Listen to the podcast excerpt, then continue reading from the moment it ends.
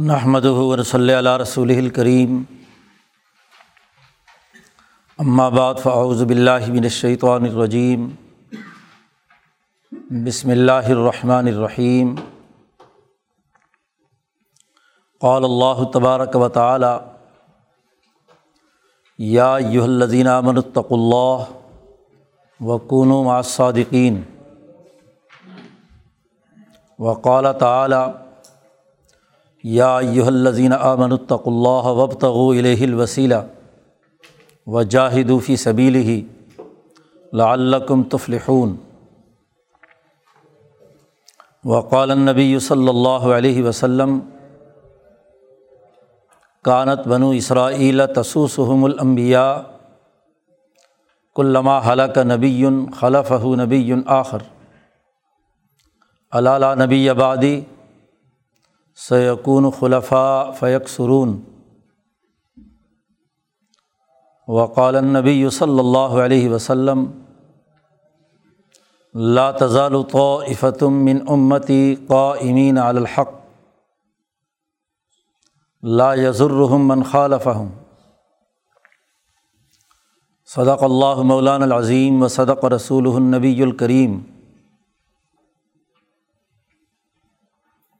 معزز دوستوں تربیت کے حوالے سے جو بنیادی اثاثی امور پچھلے خطبات میں ہمارے سامنے آئے ہیں،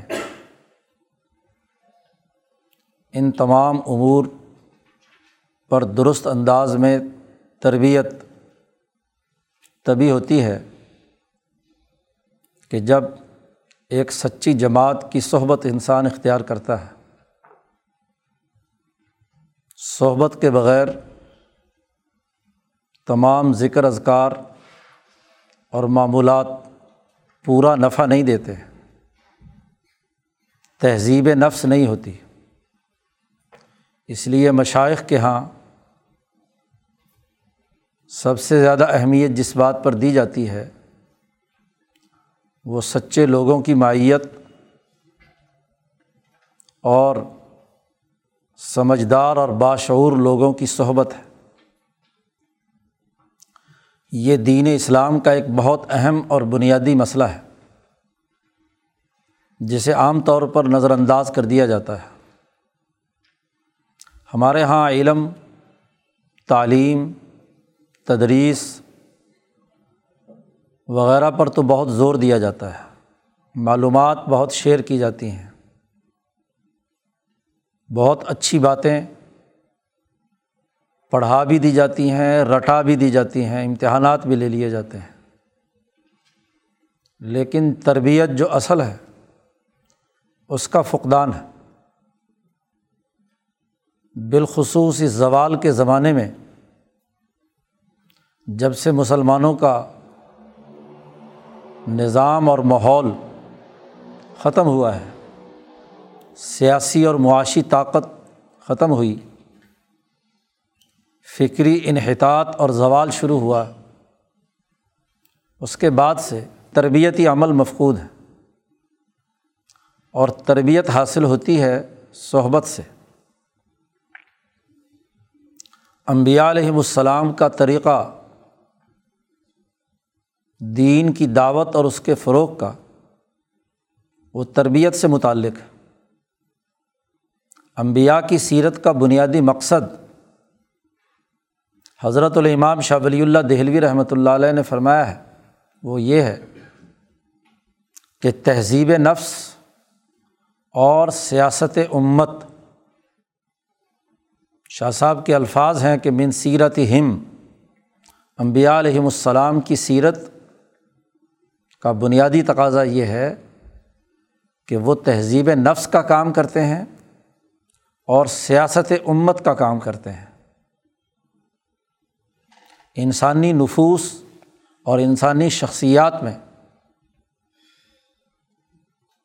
جو خرابیاں اور کمزوریاں ہیں انہیں دور کر کے نفس کی تہذیب کے جو بنیادی اثاثی امور ہیں، اس کے مطابق شخصیات کی تعمیر و تشکیل کرتے ہیں اور پھر امت کی سیاست، اس کے اجتماعی امور، اجتماعی نظام، اس میں پیدا ہونے والی جو کمزوریاں اور کوتاہیاں ہیں، انہیں دور کرنے کی تعلیم و تربیت کا اہتمام کرتے ہیں، بلکہ عملاً اس کا نظام بناتے ہیں۔ امبیا کے دو ہی مقاصد ہیں۔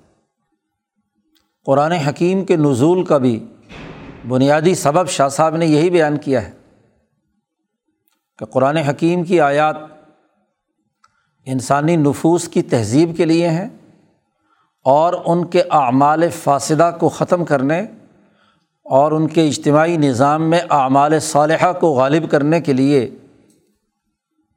طریقۂ کار اور حکمت واضح کرتے ہیں۔ امبیا علیہم السلام اور ان کے ورثا ان کے خلفاء، جن کی صحبت ناگزیر ہے، وہ کون لوگ ہوتے ہیں؟ حضرت الامام شاہ ولی اللہ دہلوی رحمۃ اللہ علیہ نے ان تمام کے لیے ایک لفظ استعمال کیا ہے، مفہم، مفہمین کی جماعت، جنہیں سمجھ اور شعور عطا کیا گیا ہے۔ سمجھدار لوگ، باشعور لوگ، جن کی فہم اور سمجھ بہت اونچے درجے کی ہے اور اس کی آٹھ اقسام بیان کی ہیں۔ شاہ صاحب نے، جن میں سے سات اقسام وہ ہیں کہ جن میں انسانوں کی جو صلاحیت اور استعداد ہے، اس کا تذکرہ ہے۔ یہ یوں کہہ لیجیے کہ اولیاء اللہ یا ولایت کے درجے کی جو صلاحیتیں ہیں وہ ہیں۔ اور آٹھواں درجہ یہ ہے کہ ان اولیا میں سے ولایت کے منصب پر فائز لوگوں میں سے کسی کو اللہ چاہے اور اسے منصب نبوت عطا فرمائے۔ ایک منصب نبوت ہے، وہ خالصتاً اللہ کی عطا ہے۔ اس کو ایسے ہی سمجھنا چاہیے کہ جیسا کہ دین کے علوم کے ماہرین تو بہت سارے ہو سکتے ہیں قانون کو سمجھنے والے، لیکن جس کو ریاست قاضی مقرر کرے، جج مقرر کرے، اس کے پاس ایک سرکاری اتھارٹی ہے۔ وکیل تو سب ہوتے ہیں، لیکن جج وہ ہے جسے حکومت نے فیصلہ کرنے کی ذمہ داری عائد کی ہے۔ نبوت کے جتنے بھی کام ہیں، وہ دراصل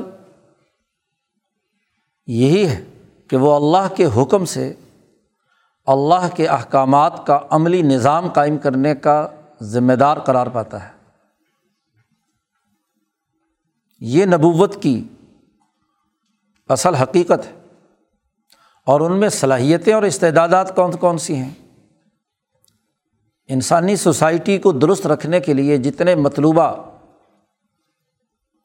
بنیادی خصوصیات ہیں،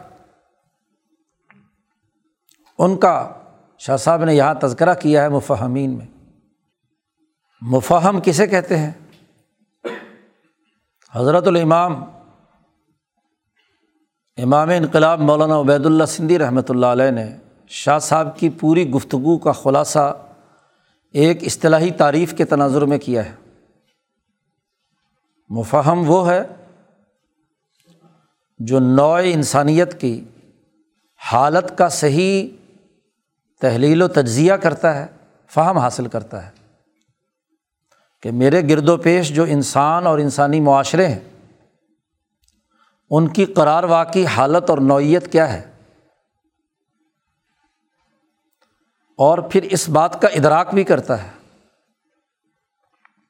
کہ ان انسانوں کے اس دور میں دینی، دنیاوی اور اخروی فوائد اور منافع کیا ہے اور ان کو نقصان پہنچانے والی چیزیں کون کون سی ہیں؟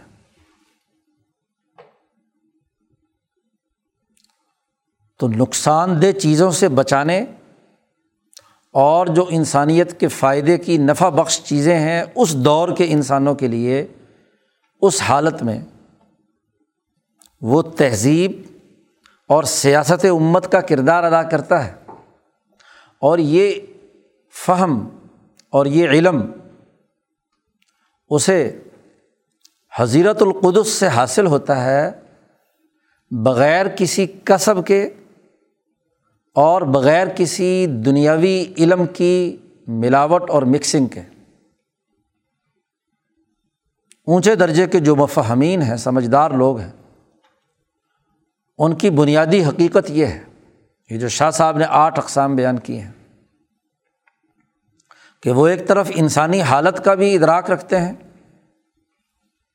اس کے فوائد و نقصانات کن کن امور میں پنہا ہیں اس کا فہم اور شعور بھی رکھتے ہیں۔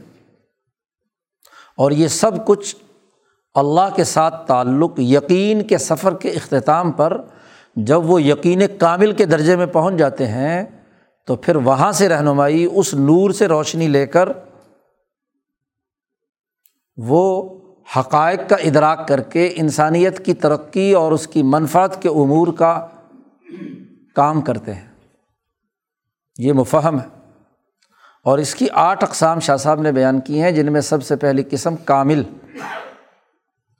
کامل وہ ہے جو عبادات کے ذریعے سے انسانی نفوس کی تہذیب کے علوم حاصل کرتا ہے۔ نور الہی سے حضیرت القدس سے امبیا علیہم السلام کے قلوب مقدسہ سے۔ کہ انسانی نفس کے امراض کون کون سے ہیں؟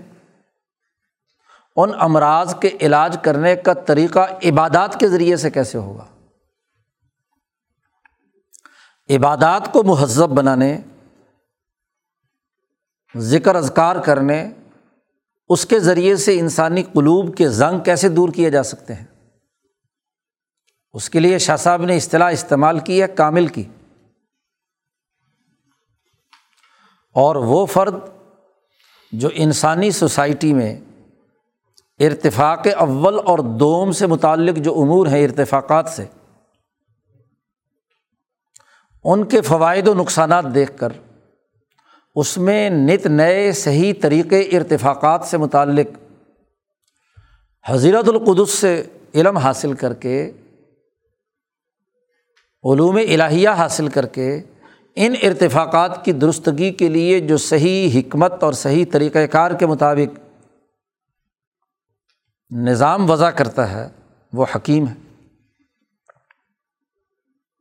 اور ارتفاق ثالث اور ارتفاق رابع میں جو سیاست امت کے بنیادی اثاثی امور ہیں، اس کا جو عملاً نظام قائم کرتا ہے، حکمران، اسے اصطلاح میں خلیفہ کہا جاتا ہے کہ عدل و انصاف کے ملکے کا وہ اثر جو قومی نظام کی تشکیل میں اور بین الاقوامی نظام کی تشکیل میں کردار ادا کرتا ہے۔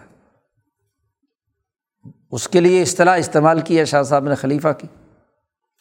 اور جو انہیں علوم کا استعمال کر کے خوب سے خوب تر اور بہتر یعنی ملکہ عدالت کو وہ استعمال میں لاتا ہے ارتفاق اول اور اتفاق دوم کو درست کرنے کے لیے، اس کے لیے حکیم کی اصطلاح استعمال کی ہے۔ وہ فرد جو دنیا میں ہے اور اسے روح القدس کی تائید حاصل ہے۔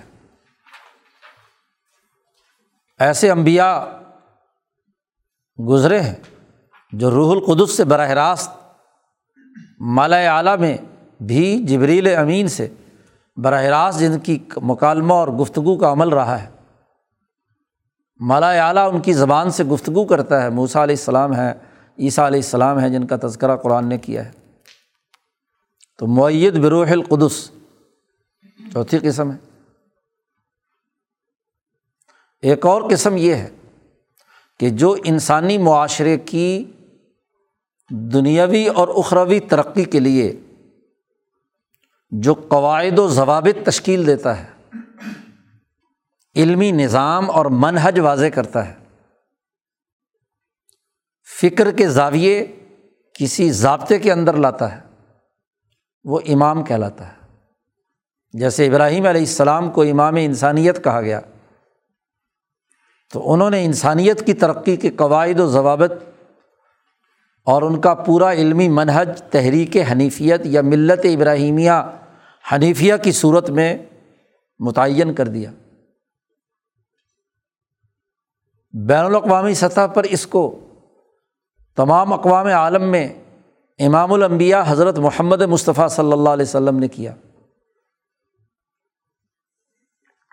تو امامت بنیادی قواعد و ضوابط کے تناظر میں سمجھداری اور شعور کا وہ عمل ہے، جس سے علمی منہج، اصول اور قاعدے اور ضابطے وضع ہوتے ہیں۔ اسی طرح چھٹی قسم وہ ہے کہ جس انسان کے قلب، عقل اور نفس پر تہذیب نفس کے بعد اللہ کی جانب سے کوئی خاص نور اس کے چہرے پر، اس کے وجود پر اور خاص اطمینان و سکون، سکینت اور اس کے نتیجے میں اس کی گفتگو بڑی مؤثر ہوتی ہے۔ دلوں پر اثر انداز ہوتا ہے، اس کا واز اس کی گفتگو، اس کی بات چیت۔ اور اس کے نتیجے میں اس کی صحبت میں بیٹھنے والے لوگوں کے دلوں پر اس کے دل سے توجہ، نورانیت کی تمام لوگوں پر پڑتی ہے۔ نور اور سکینت اس پر نازل ہوتا ہے۔ اور وہ اس کے ذریعے سے انسانی قلوب کا تزکیہ اور انہیں اپنے واض و نصیحت اور گفتگو سے ہدایت کا ایک جامع پروگرام ان کے دلوں میں منتقل کرتا ہے۔ اسے اصطلاح میں ہادی اور مزکی کہا جاتا ہے۔ کہ زبان سے اس نے ایسی علمی اور بہترین گفتگو کی، مؤثر گفتگو کی، جو لوگوں کے سامنے ایک واضح شاہراہ فکر و عمل متعین کرتی ہے۔ ہدایت۔ اور پھر اپنی قلبی توجہ سے، اس پر نازل ہونے والے نور کی وجہ سے وہ دلوں کو منور کرتا ہے، ان میں اطمینان اور سکون پیدا کرتا ہے، اعتماد اور حوصلہ پیدا کرتا ہے اپنے علوم و افکار پر، اسے ہادی اور مزکی کہا جاتا ہے۔ تزکیہ کا لفظ قرآن حکیم نے استعمال کیا بھائی یوزکیم اسی طرح ایک اور فرد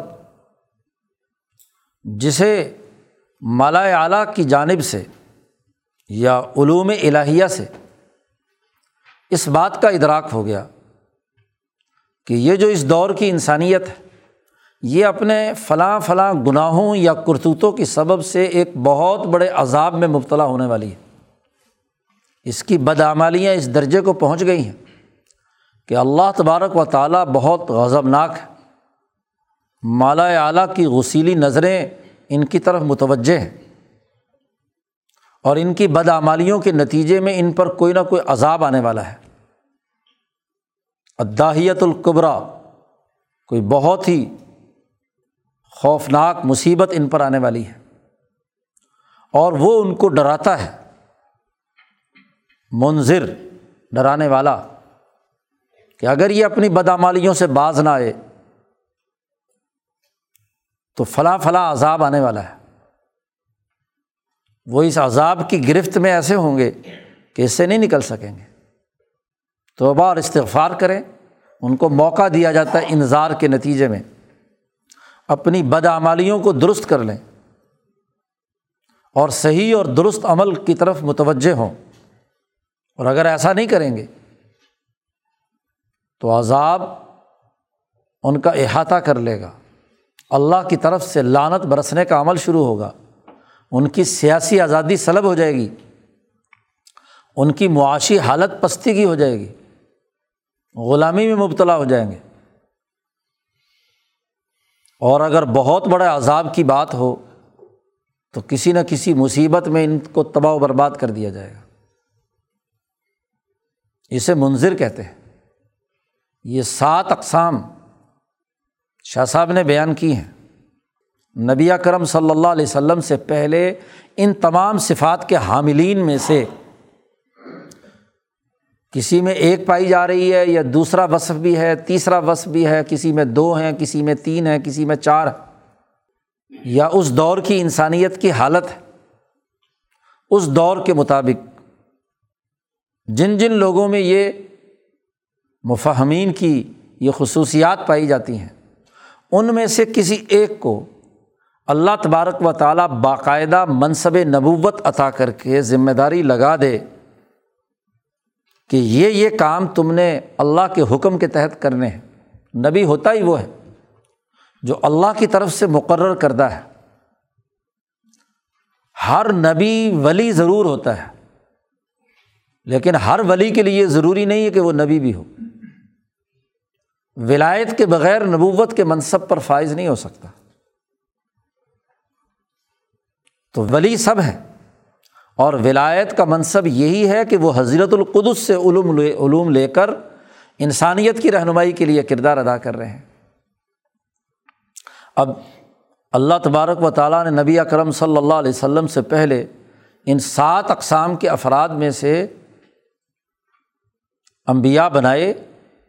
لکل قومن ہاد، ہر قوم کے لیے ہادی بھیجے منظر بھیجے، مزکی بھیجے، کامل بھیجے، وغیرہ وغیرہ۔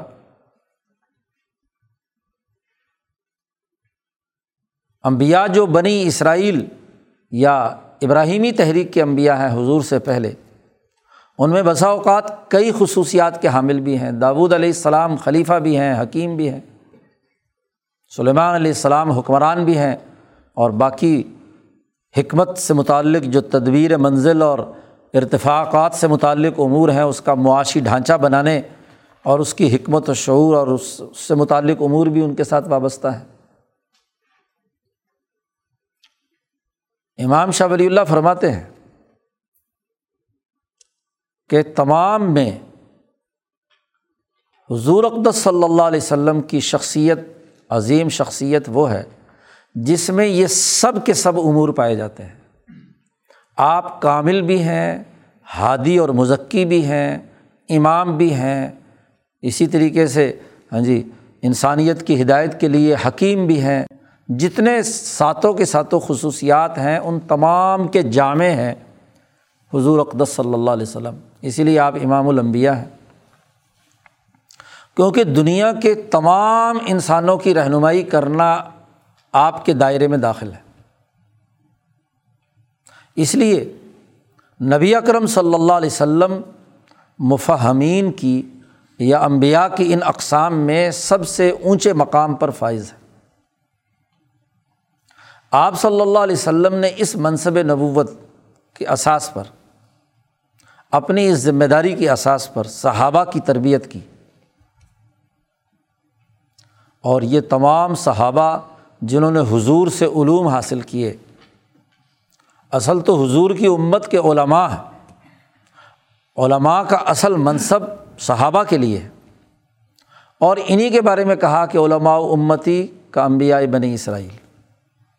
اب ان میں جس میں جس درجے کی جو صلاحیت اور استعداد تھی، اس کے مطابق اس نے نبی اکرم صلی اللہ علیہ وسلم کے ان مفہم والے شعبوں میں سے اس شعبے کی صلاحیت اور استعداد نبی اکرم صلی اللہ علیہ وسلم سے حاصل کی، تربیت پائی۔ بنیادی طور پر تمام انسانوں کی تربیت کے لیے تھے۔ صحبت کا عمل ہوا ہے۔ صحبت کا تسلسل ہے۔ یہ جو تعلیم و تربیت ہے، اس نو کی کہ اپنے دور کی انسانیت کے حالات کا صحیح فہم حاصل کرنا اور اس دور کے عصری تقاضوں کے مطابق ان انسانوں کے لیے دینی اور دنیاوی اخروی منفاتیں کیا ہیں؟ نفع بخش امور کون کون سے ہیں؟ آج کی معروضی حالات میں، آج کے مثلاً عصری تقاضوں کے تناظر میں،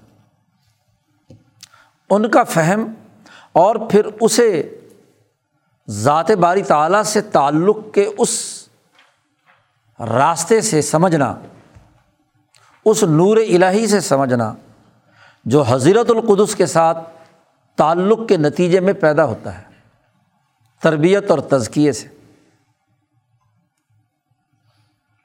علم کی اساس محض ظاہری نہیں ہے۔ ظاہری تو ہے ہی طبعی علوم اور فلکیاتی علوم تو اپنی جگہ پر موجود ہیں۔ لیکن اس سے اوپر کا جو بالائی نظام ہے، اس بالائی نظام سے رابطے یہ امینون بالغیب کے نتیجے میں جو علم کا دروازہ ان پر کھلا ہے، فہم کا دروازہ کھلا ہے، اس کے تناظر میں اپنے دور کے تجدیدی تقاضوں کو سمجھنا اور رہنمائی دینا، جنہیں مجدد بھی کہا گیا۔ وہ اپنے دور ہر دور میں تجدید کا کردار ادا کرتے رہے۔ اب یہ عمل صحبت کا متقاضی ہے۔ یہ کتابوں سے نہیں آتا۔ یہ علم کے رٹنے سے نہیں آتا۔ یہ صلاحیت اور استعداد جو تربیت کی ہے، جو نبی کرم صلی اللہ علیہ وسلم نے صحابہ کی کی، آپ کی صحبت سے صحابہ کے اندر صلاحیت اور استعداد پیدا ہوئی۔ اس کا تعلق قلب سے ہے، دل و دماغ سے ہے، نفس کی طاقت اور قوت سے ہے۔ بالفاظ دیگر رہنما اور ہادی اور نبی کی وجود گرامی کی صحبت سے ہے۔ صحبت کا عمل دو طرفہ ہوتا ہے۔ صحبت کے لیے چند بنیادی تقاضے ہیں۔ اور وہ تقاضا یہ ہے کہ جو رہنما ہے وہ اپنے دل کو اتنا وسیع کر لے کہ ذات سے ہٹ کر جو اس کے دامن کے ساتھ وابستہ ہے ان کی محبت اور شفقت، ان کی خیر خواہی اور ان کی نصیحت دل کی گہری محبت سے کرے۔ نبی اکرم صلی اللہ علیہ وسلم کا قلب مسلمانوں کے لیے رحیم و شفیق، صحابہ کے لیے آپ کے دل میں محبت کے بھرے جذبات، جس کے نتیجے میں وہ تمام صلاحیتیں، تمام علوم ان کی استعداد کے مطابق، ان کے دلوں میں منتقل کرنے کے لیے کردار ادا کرتے ہیں۔ شاہ صاحب نے ایک اور حقیقت واضح کی ہے امبیا کی سیرت کی، کہ وہ لوگوں کے سامنے اللہ کے بارے میں گفتگو نہیں کرتے۔ مخلوق پر غور و فکر کے ذریعے سے اللہ سے جوڑنے کا کام کرتے ہیں۔ لا فکر تھا پھر رب حضور نے فرمایا، رب کے بارے میں مت سوچو۔ تفک کرو فل خلق ولا تفک کرو فل حضور کی حدیث ہے۔ مخلوقات میں غور و فکر کرو۔ تو مخلوقات کے تناظر میں ہی انسانیت کو رہنمائی دینا، یہ بھی ان کی امبیا کی سیرت کی بات ہے۔ اور دوسرا یہ کہ ان کے ساتھ جو معاملہ کرنا ہے، وہ ان کی صلاحیت اور استعداد کے مطابق ہے۔ اس لیے وہ کلم الناس اعلیٰ قدر عقول لوگ جس صلاحیت اور استعداد کے ہیں، جب ہر انسان جڑا ہوا ہے، تو اس میں کتنی صلاحیت اور استعداد ہے؟ اس کے مطابق اس کی تربیت کرتے ہیں۔ تمام کو ایک ہی لاٹھی سے نہیں ہانکتے ابو ذر غفاری رضی اللہ تعالیٰ عنہ ہے تو حضور صلی اللہ علیہ وسلم نے ان کی صلاحیت اور استعداد کو دیکھ کر کہا، لا تسل العمارہ حکومت کا سوال مت کرنا۔ کسی جگہ کا مجھے گورنر لگا دیا جائے، امیر لگا دیا جائے ان کا ضعیف ان تم کمزور آدمی ہو۔ تم حکومت کی انتظامی امور چلانے اور اس کے مطابق کام کرنے کی صلاحیت کے حامل نہیں ہو، اپنے وجود کے مطابق۔ عمارت کا سوال مت کرنا۔ اور اسامہ ابن زید کے بارے میں کہا کہ انّ کانا لخلیق عمارہ وہ حکمرانی کے لیے پیدا کیا گیا ہے۔ عمارت، نظم و نسق، بڑے بڑے لشکر جرار کو کنٹرول کر کے مطلوبہ مقاصد حاصل کرنے کا عسکری تجربہ اور مہارت رکھتا ہے۔ تو وہ تو حکمرانی کے لیے پیدا کیا گیا ہے۔ تو افراد کی صلاحیت کے مطابق ان کی استعداد کو نکھارنا اور اس کے مطابق ان کی تہذیب نفس اور ان کی سیاست، سیاسی ذمہ داریاں کہ سوسائٹی کے اجتماعی نظام میں انہوں نے کس ذمہ داری کے تحت کام کرنا ہے۔ تو نبی اکرم صلی اللہ علیہ وسلم کے قلب اتھر اور آپ کی شفقت اور وفور نے جو آپ کو اپنے ہر صحابی سے تھا، تو آپ نے ان کے لیے اللہ سے ہر دم دعا گو ہیں ان کے لیے رحمت اور شفقت کے سمندر بہا رہے ہیں۔ اور دوسرا عمل کیا دوسری طرف سے؟ صحابہ کے دلوں میں بھی حضور کی محبت کا جذبہ بہت زیادہ موجزن ہے۔ حضور کے ساتھ اتنی محبت اور عشق ہے کہ فرمان تو بعد کی بات ہے۔ حضور صلی اللہ علیہ وسلم تھوک بھی پھینکتے ہیں تو اپنے ہاتھوں پہ لے لیتے ہیں۔ وضو۔ حضور صلی اللہ علیہ وسلم فرماتے ہیں، تو پانی زمین پر نہیں گرنے دیتے۔ آپ کے ہر ہر عمل کو توجہ سے دیکھتے ہیں اور اس کے مطابق عمل کرتے ہیں۔ آپ کی زبان مبارک سے نکلنے والے جملوں، آپ کی قلبی توجہات کے اثرات کو محسوس کرتے ہیں اور اس کے ساتھ عاشقانہ اور والہانہ تعلق رکھتے ہیں۔ امام شاہ ولی اللہ فرماتے ہیں، اسی لیے صحابہ کے زمانے میں یہ فرض، واجب، سنت، مباح مکرو حرام، یہ کچھ نہیں، بس حضور نے منع کر دیا، منع کر دیا۔ اس کی کیا درجہ ہے، کیا ترتیب ہے، کبھی صحابہ نے نہیں پوچھا۔ حضور صلی اللہ علیہ وسلم نے کرنے کا حکم دیا۔ اب یہاں یہ سوال نہیں کہ یہ فرض ہے، واجب ہے، سنت ہے، مستحب ہے، کیا ہے۔ بس حکم ہے عشق کی بنیاد پر اس کے مطابق عمل کر رہے ہیں۔ صحبت میں عشق کا بڑا بنیادی کردار ہے۔ محبت کا بڑا بنیادی کردار ہے۔ اور یہ محبت نقطۂ حبیہ جو صحابہ اور نبی کے درمیان تھا، اس کی وجہ سے ہی صحابہ کو صحابہ کہا گیا۔ خود حضور نے فرمایا، اصحابی کن نجوم میرے صحابہ۔ میری صحبت میں رہنے والے، ستاروں کے مانند، حضور کی فیض صحبت سے، آپ کے نورانی قلب کی تاثیر سے، ان کے اندر بھی جو نورانیت پیدا ہوئی تو ستاروں کی طرح تو ضرور چمکتے ہیں۔ بے یہ مقتدئی تم احتدئی تم جو آدمی جس مزاج کا ہو، اس مزاج کے مطابق ان صحابہ میں سے جس مزاج کے ساتھ مناسبت ہو، اس کے مطابق عمل کر لے۔ کوئی آدمی ابو ذر غفاری کے مزاج کا ہے تو ابو ذر غفاری کے طریقے کو اختیار کر لے۔ کوئی عمر فاروق کی طرح سیاست اور خلافت اور حکومت اور نظم و نسق اور رفاع عامہ کی صلاحیت اور استعداد جبلت پاتا ہے تو وہ عمر فاروق سے رہنمائی حاصل کرے۔ کسے حفظ سے شغف ہے تو ابو حرارا کی طرح احادیث کا حافظ بن جائے، جس کی بھی صلاحیت، جس کے پیچھے بھی چلے گا۔ تو کامیاب ہوگا۔ اس کے لیے عشق چاہیے۔ اور عشق بھی عشق عقلی، محبت عقلی۔ محبت صحبت کے لیے لازمی ہے۔ اور محبت پر ایک رسالہ لکھا ہے حضرت شاہ رفیع الدین دہلوی نے، اسرار المحبہ۔ اس میں فرمایا ہے کہ ایک محبت حیوانی ہوتی ہے، نفسانی ہوتی ہے۔ طبیعی ہوتی ہے اور ایک محبت عقلی ہوتی ہے کہ عقل بھی موجود ہو اور عشق بھی موجود ہو، محبت بھی موجود ہو۔ ویسے تو عقل اور عشق صرف ایک آدھ حرف کا فرق ہے۔ وہاں بھی عین ہے، وہاں بھی عین ہے۔ عشق میں بھی اور عقل میں بھی۔ وہاں بھی قاف ہے، یہاں بھی قاف ہے۔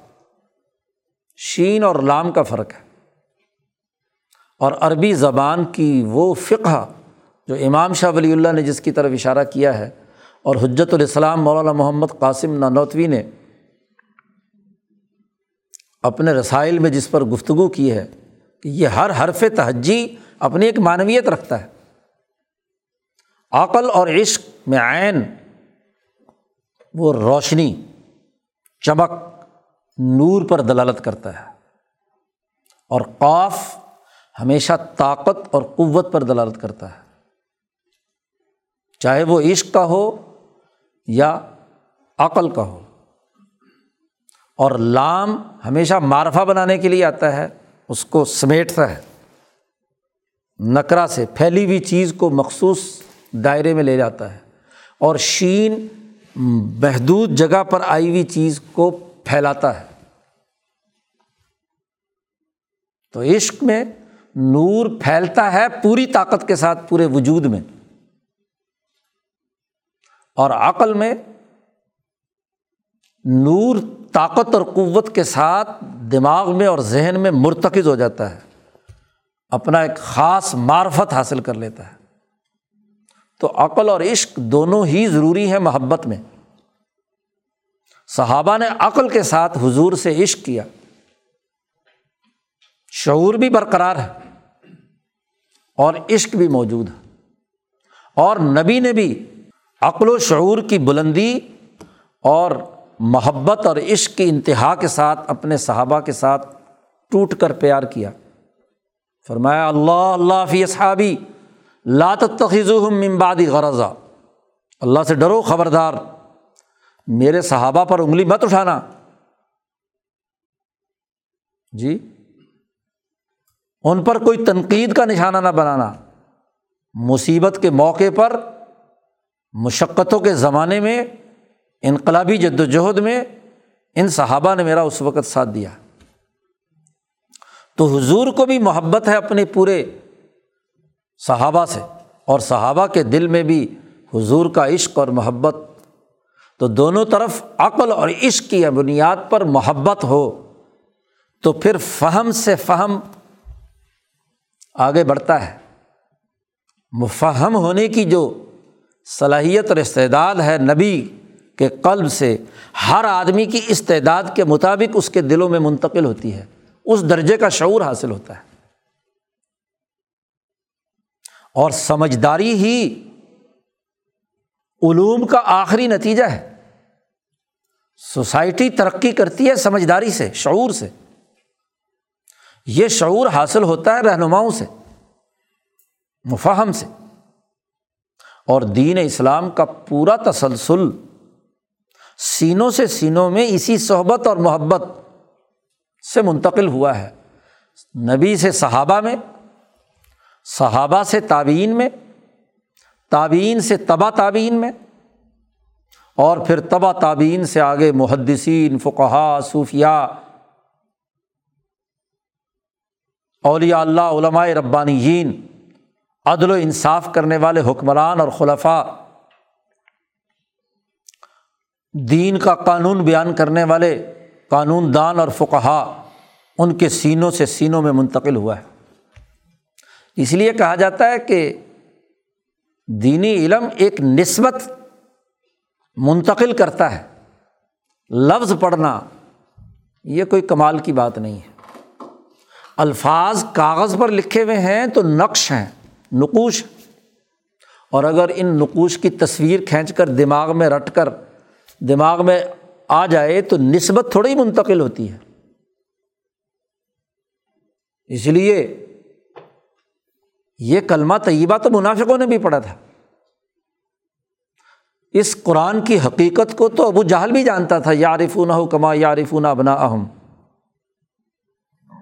لیکن چونکہ نبی سے بوجھ تھا، محبت نہیں تھی، حسد تھا۔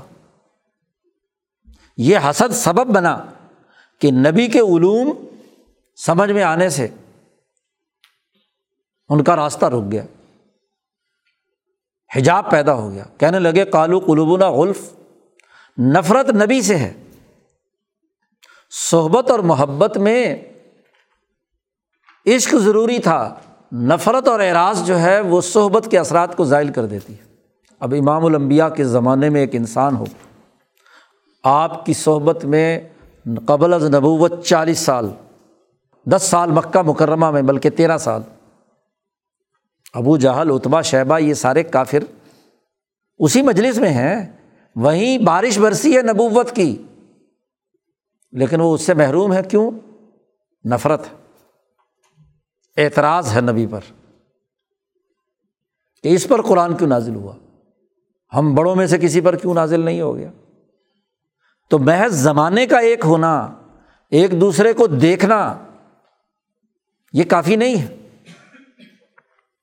صحبت کے لیے شرط ہے کہ وہ محبت کے ساتھ ہو، اعتراض کے ساتھ نہ ہو۔ تو صحابہ کے دلوں میں حضور کے علوم منتقل ہوئے۔ اسی صحبت سے۔ آپ دیکھیے کہ قرآن حکیم اس زمانے میں کسی کاغذ پر لکھا ہوا نہیں تھا۔ مصحف تو بہت بعد میں، عمر فاروق کے زمانے میں اور وہ بھی سات آٹھ بنا کر مختلف گورنروں کو بھجوائے گئے۔ ہر صوبے میں ایک دو نسخے تھے۔ باقی جو قرآن تھا وہ تو سینوں سے سینوں میں، صحبت سے صحبت میں منتقل ہوا۔ صحابہ کے قلوب میں آیا۔ انہوں نے اپنے شاگردوں اور اپنے تعبین جو ان کی اتباع کرنے والے تھے، ان کے سینوں میں منتقل کیا۔ قرآن کا نور بھی اور حدیث بھی۔ اور حدیث تو اس کے بھی دو سو سال بعد لکھنا شروع ہوئی۔ وہ بھی سینوں میں تھی۔ تو دین اسلام کا اصل مزاج۔ سینوں سے سینوں میں نور منتقل کرنے کا ہے۔ اور وہ ان سمجھدار لوگوں کے ذریعے سے۔ صحبت کا عمل۔ اور جب کتابیں بھی لکھی جا چکی، مصاحف میں بھی قرآن آ گیا، تو اس کے بعد بھی تمام علماء ربانی جین اس تحریر کو نقش سمجھتے تھے کہ اس سے ہمیں وہ اصل نور جو سینوں میں ہے، وہ یاد آ جاتا ہے۔ جی اس کے ساتھ تعلق قائم ہو جاتا ہے۔ تو اصل چیز تو دل پر لکھنا ہے۔ حضرت شیخ الہند رحمۃ اللہ علیہ نے حضرت مولانا رشید احمد گنگوہی رحمۃ اللہ اپنے شیخ سے پوچھا کہ حضرت کام کرنے کے دو طریقے ہیں، ایک تصنیفات کرنا اور ایک افراد کی تربیت کرنا، انہیں علوم پڑھنا، پڑھانا، سمجھنا، سمجھانا۔ کون سا کام بہتر ہے؟ حضرت نے فرمایا، کتابوں پر لکھنے کے بجائے، کاغذوں پر لکھنے کے بجائے دل پر لکھو۔ دل پر لکھا ہوا زیادہ پائیدار ہے۔ ایک فرد کو آپ نے مہذب بنا دیا، اس کو درست کر دیا، تو وہ ہزاروں انسانوں پر بھاری ہے۔ کاغذ کا کیا ہے؟ آج کسی کو فائدہ ہوا، اب کتابیں موجود ہیں تو اور بغیر محبت اور توجہ کے وہ پڑھے گا تو اس کتاب سے اسے کیا فائدہ ہوگا؟ قرآن ہی کی قرآت اگر منافق کرے اور حلق سے اوپر اوپر کرے تو قرآن اس پر کیا اثر ڈالے گا؟ دل تو منکر ہے۔ دل تو اس کا انکار کر رہا ہے۔ تو جب قرآن کا اثر نہیں ہوگا تو اور لکھی ہوئی کتاب کا اثر کیسے ہو سکتا ہے؟ تو اصل بنیادی چیز صحبت تھی۔ چودہ سو سال سے یہ صحبت کا عمل ہے۔ آپ دیکھیے اگر آپ اس صحبت کے عمل کو سمجھ جائیں تو تاریخ اسلام کے بہت سے مغالطے دور ہو جائیں گے۔ یہ جو اس دور جدید میں جس کو دور جدید یورپ کا کہنا چاہیے، ہمارا تو دور زوال ہے۔ اس دور زوال میں جو خرابیاں پیدا ہوئی ہیں، تاریخ کے بارے میں، خلفاء کے بارے میں، صوفیاء کے بارے میں محدثین اور فقہا کے بارے میں اس کی مرکزی خرابی یہ ہے کہ صحبت کے اس عمل کو درست تناظر میں سمجھا ہی نہیں گیا۔ یہ اسی طرح جیسے تورات کے حافظ ہاں جی یا جدید سائنس اور ٹیکنالوجی کے جو رٹے ہوئے طوطے ہیں، وہ اپنا کام کرتے رہے اور ایجادات کرتے رہے، انہوں نے سمجھا کہ قرآن اور علوم نبوت بھی کوئی اسی طرح کی چیز ہے۔ اب دیکھیے صحبت کا اثر ہے اور جس نے سب سے اونچے درجے کی صحبت، اپنے اونچے درجے کے عقل، قلب اور نفس سے حضور سے حاصل کی اور صدیقیت کے مقام پر پہنچے، وہ حضور کے نائب اور خلیفہ بنے۔ ان کے بعد صحبت کے جس اعلیٰ ترین مقام پر جو انسان پہنچے، عمر فاروق، وہ ان کے نائب بنے۔ عمر فاروق نے بہت ساری چیزیں، ابو بکر صدیق سے سیکھیں۔ اور عمر فاروق کی صحبت سے اور صحابہ نے کیا ہے؟ سیکھی تو ایک تسلسل چلا۔ صحبت سے علوم کے منتقل ہونے کا۔ اور خلافت اور حکومت کا جو معاملات بھی رہے، وہ بھی اسی صحبت کے نتیجے میں تعلیم و تربیت حاصل کر کے جو فرد اس کی، اس شعبے کی اعلیٰ درجے کی فہم اور سمجھ رکھنے والا تھا وہی ان کا ولی عہد اور نائب بنا حکومت اسی کو ملی۔ عجیب بات ہے۔ آج کہتے ہیں کہ میڈیکل سائنسز میں ہاں جی ایک آدمی ایم بی بی ایس کرنے کے بعد بھی ایف سی پی ایس کرے، کسی میڈیکل سائنس سے متعلق کسی اکیڈمی یا کسی کونسل کا ممبر بنے، فیلوشپ اختیار کرے۔ بڑے بڑے سینئر ڈاکٹروں کی صحبت میں جو جتنا زیادہ رہا ہوگا وہ اتنا بڑا ایکسپرٹ ہوگا، اس کی ڈگریوں کے ساتھ ایک یہ بھی ساتھ عنوان لگتا ہے کہ اس نے یہ چیز حاصل کی ہے فلاں فلاں جگہ سے۔ یہ لندن اسکول سے حاصل کر کے آیا یا امریکہ سے حاصل کر کے آیا، یہ فلاں۔ صحبت ہے نا، پڑھ تو چکا ہے پہلے بھی اس نے، سارے علوم۔ ایک انجینئر، وہ بھی اسی طریقے سے انجینئر نے جو کچھ سیکھا، اپنے سینئر کی صحبت سے سیکھتا ہے۔ تو جتنا زیادہ سیکھتا ہے اور اس میں تخلیقی کردار ادا کرتا ہے، ہم کہتے ہیں یہ سینئر موسٹ ہو گیا۔ صحبت ہر علم میں ضروری ہے، حتیٰ کہ ایک بڑھئی لکڑی کا کام کرنے والا۔ جس نے محض علم سیکھے تو کتاب سے فوراً پتہ چل جائے گا، ٹیبل ایسے بننی ہے، کرسی ایسے بننی ہے، دروازہ ایسے بننا ہے۔ لیکن ماہر کی صحبت میں رہ کر کئی سال مار کھاتا ہے اپنے علم و فن سے عشق اور محبت رکھتا ہے تو اس کے فن میں نکھار پیدا ہوتا ہے۔ تو صحبت سے وہ علم منتقل ہوا ہے۔ اسی طریقے سے دین کا معاملہ آتا ہے تو وہاں صحبت غائب۔ وہاں آج کل اس فتنے کے دور میں دعویٰ کیا جاتا ہے، بس ہمارے لیے قرآن کافی ہے۔ حدیث کی کیا ضرورت ہے؟ منکرین حدیث کا ٹولہ، تمہیں کیسے پتہ چلا کہ یہ اللہ کا قرآن ہے؟ یہ بھی تو حضور نے بتلایا ہے۔ تو اگر حضور کی باقی احادیث جو ہے وہ کوئی حیثیت نہیں رکھتی، تو قرآن جو ہے حضور نے بتلایا اس کی حیثیت تمہارے یہاں کیا ہے۔ حدیث مانے بغیر قرآن نہیں مانا جا سکتا۔ اسی طرح صحابہ کی صحبت اور صحبت اور تربیت سے جو بات ابو بکر صدیق اور عمر فاروق نے سیکھ لی اور سمجھ لی اب وہاں کہنا کہ جی بس حضور نے چونکہ تراوی تین دن پڑی تھی، عمر فاروق نے یہ نیا سلسلہ شروع کیا ہے، ہم نہیں مانتے عمر فاروق کو۔ یہ سوائے جھوٹ اور غلط بیانی کے اور کچھ نہیں۔ عمر فاروق جو مفہمین میں سے ہیں، محدث ہیں، حضور صلی اللہ علیہ وسلم کے صحبت یافتہ ہیں۔ حضور کی باتوں کو درست تناظر میں سمجھنے کی اعلیٰ درجے کی صلاحیت اور استعداد رکھتے ہیں۔ وہ اگر بیس رکھاتے ہیں اور ایک امام کے پیچھے نماز پڑھنے کا نظام بناتے ہیں، تو یہ حضرت القدس کی اس نورانیت سے ہے۔ اس صحبت کے اثرات ہیں۔ اس کی بھی ویسے ہی اہمیت ہے انسانیت کے لیے۔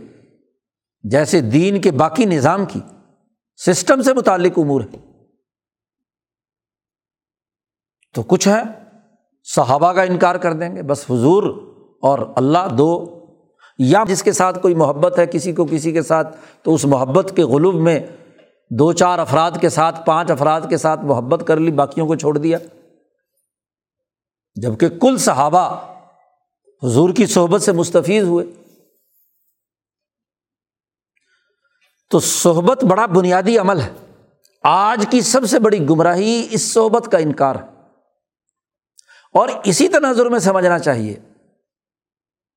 کہ جب حکومت کی اہلیت اور صلاحیت بنو امیہ نے ظاہر کر دی، تو بنو امیہ میں جو تربیت یافتہ اس امور حکومت میں صحبت حاصل کر کے پہلے خلیفہ کے ساتھ رہ کر کام کرنے کی اہلیت ثابت کر چکا ہے، تو وہ ان کا نائب کیوں نہیں ہوگا؟ ان کا خلیفہ کیوں نہیں ہوگا؟ یہ امریت کہاں سے آ گئی؟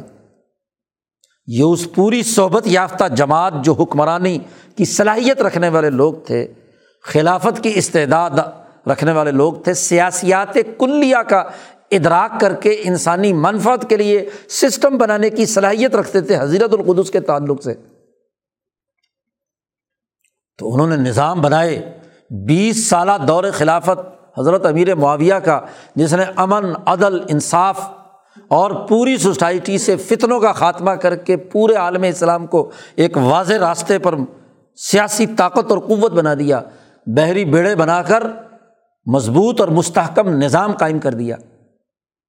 تو بنو امیہ کے خلفہ ہوں یا بنو عباس کے خلفہ ہوں، یہ کیا اعتراض ہے کہ باپ کے بعد بیٹا آیا، کیوں آیا؟ صحبت میں جس نے تربیت حاصل کر لی،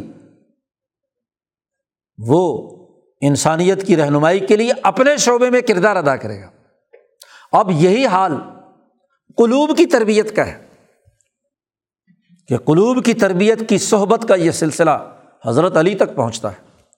صوفیہ کا سلسلہ، تعلیم و تربیت کا اور صحبت کا سلسلہ۔ اور حضرت علی سے حضرت عثمان، حضرت عمر فاروق، حضرت ابو بکر صدیق اور پھر نبی کرم صلی اللہ علیہ وسلم تک یہ سلسلہ صحبت یہ منتقل ہوتا ہے۔ اور پھر حضرت علی سے حضرت امام حسن میں، پھر آئمہ اہل بیت میں، پھر حضرت حسن بصری میں صوفیہ نے اس سلسلہ صحبت کو محفوظ رکھا۔ وہ اپنے شعبے کا، دلوں کا تزکیہ کرنے، محبت اور عشق پیدا کرنے، عقل و شعور کے ساتھ انسانی مسائل حل کرنے، تمام صوفیہ کے سلسلے سوائے ایک کے، حضرت حسن بصری تک جاتے ہیں۔ اور حسن بصری وہ جامع ترین فرد ہیں کہ جنہوں نے اپنے شیخ حضرت امام حسن بن علی کے نقش قدم پر چل کر مسلمانوں کی جماعت اور امت کی تفریق کو ختم کیا تھا۔ جس امام حسن کے بارے میں حضور نے کہا تھا کہ میرا یہ بیٹا سردار ہے اور اس کے ذریعے سے میری امت کے دو گروہوں کے درمیان صلح ہوگی۔ حسن بصری سے حضرت علی کی محبت میں غلوف کرنے والوں نے بڑے سوالات کیے کہ بنو میاں کی حکومت کے بارے میں آپ کوئی رائے دیں۔ انہوں نے کہا کہ نہیں، جو مسلک امام حسن کا رہا ہے، وہی مسلک میرا ہے۔ اور نہ ہی حکمرانوں کے بعض انتہا پسندوں کے دباؤ کی بنیاد پر آئمہ اہل بیت سے اپنا تعلق منقطع کیا۔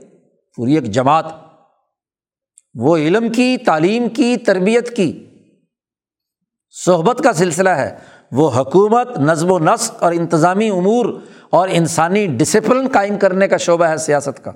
تو ایک نے تہذیب امت کی ذمہ داری سنبھالی اور ایک نے سیاست امت کی ذمہ داری سنبھالی۔ اگر بنو میاں کا سو سالہ دور مستحکم دور نہ ہوتا تو مسلمانوں کی بین الاقوامی طاقت کبھی پیدا نہ ہوتی۔ نبی کے دو کام تھے، تہذیب نفس اور سیاست امت۔ تو تہذیب نفس کا کردار صوفیہ علماء، محدثین فقہا انہوں نے کیا۔ بالخصوص علماء ربانیین نے۔ ہر فقی وہ صاحب نسبت بھی تھا۔ اس لیے حضرت امام اعظم امام عنیما فرماتے ہیں کہ اگر میرے دو سال اپنے شیخ کی صحبت میں نہ ہوتے تو نعمان ہلاک ہو چکا ہوتا۔ ہے باطنی تعلیم و تربیت اور صوفیہ سے تعلق اور محبت پھر ائمہ اہل بیت سے امام اعظم، امام ابو حنیفہ کا جو تربیتی تعلق، اس تعلق کے نتیجے میں فقاہت ایک ایسا نور ہے جس کی روشنی میں قوانین وضع کیے گئے، قانونی نظام بنایا گیا۔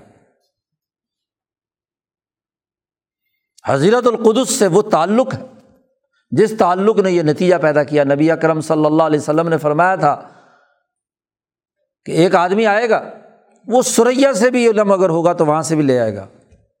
امام اعظم، امام منیفا کے بارے میں کہا جاتا ہے۔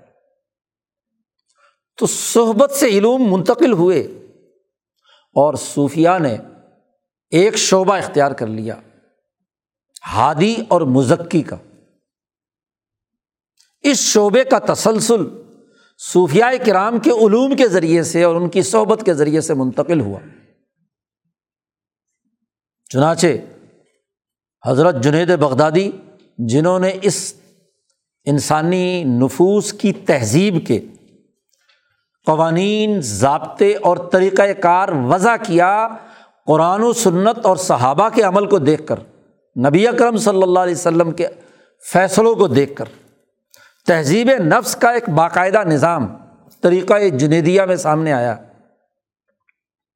اور پھر ان کے قلب سے آگے جو ان کے خلفاء کے سلسلوں اور ان کی جماعتوں کے ذریعے سے صوفیہ میں منتقل ہوا۔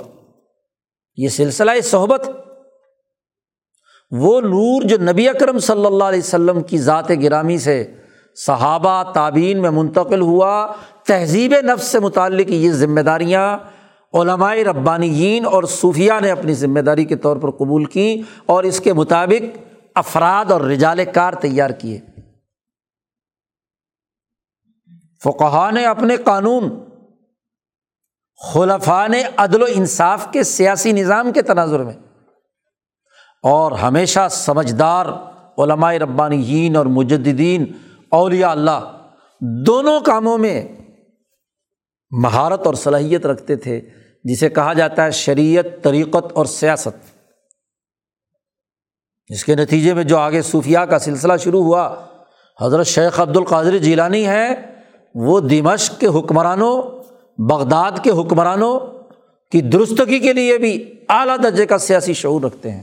آپ کی مجالس ستین، وہ وہاں کے حکمرانوں کے علاج معالجے، ان کے امراض کو سمجھنے اور ان کو درست راستے پر لانے کے لیے تہذیب نفس اور سیاست امت سے متعلق امور کو بڑی جامعت کے ساتھ حضرت انجام دیتے ہیں۔